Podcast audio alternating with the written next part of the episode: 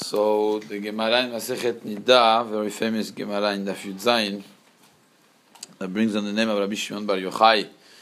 But there are a couple of things that if a person does them, which means he's responsible for whatever consequences happens to him. One of the five things is really three. shum kaluf, ubatzel kaluf, kelufa. Somebody who eats uh, garlic that was peeled and left overnight. Batzel kaluf is same thing with onion. Beitza kelufa, same thing with egg that was left overnight, um, uh, peeled. Damo berosho is responsible for whatever could happen to him.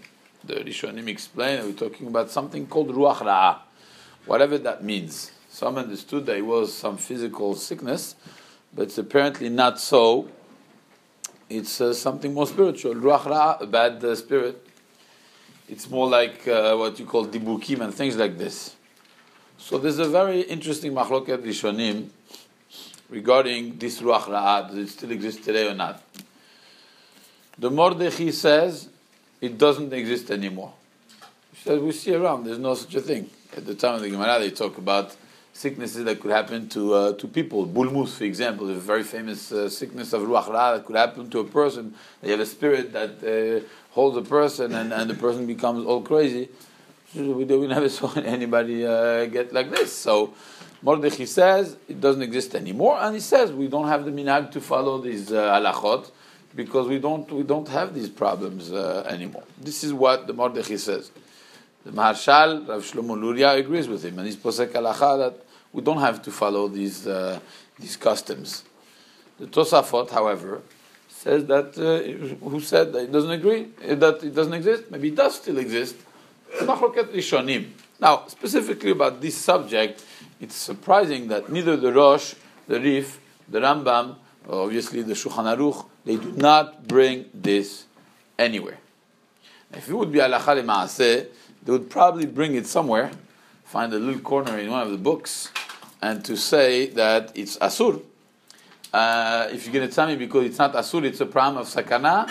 They bring a lot of things of sakana. There's a whole there's a siman in siman kufayin gimel in Shulchan Aruch in that brings this. There are other simanim and other siman also in Yoredea that talks about certain things that are not good, and they don't bring any of this. The question is why. Well, the answer is very simple. It's because they didn't hold that there was a problem with this. So therefore, halacha lema'aseh uh, Chacham Ovadia, for example, he says, well, if you could be careful, lechatchila, why not? Right? I mean, Tosafot still holds that there could be a problem, and it's the Gemara. So therefore, lechatchila, don't do it.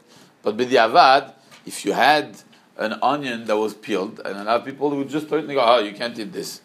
No, that's not correct. Because limasi, it's not brought anywhere in the poskim of the Shulchan Aruch, etc.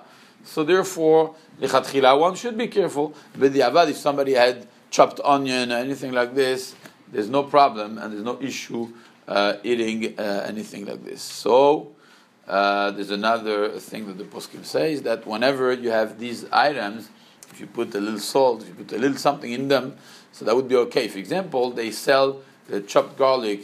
Some uh, uh, women are a little uh, concerned about having their hands smell for five hours in a row after applying any kind of lotions.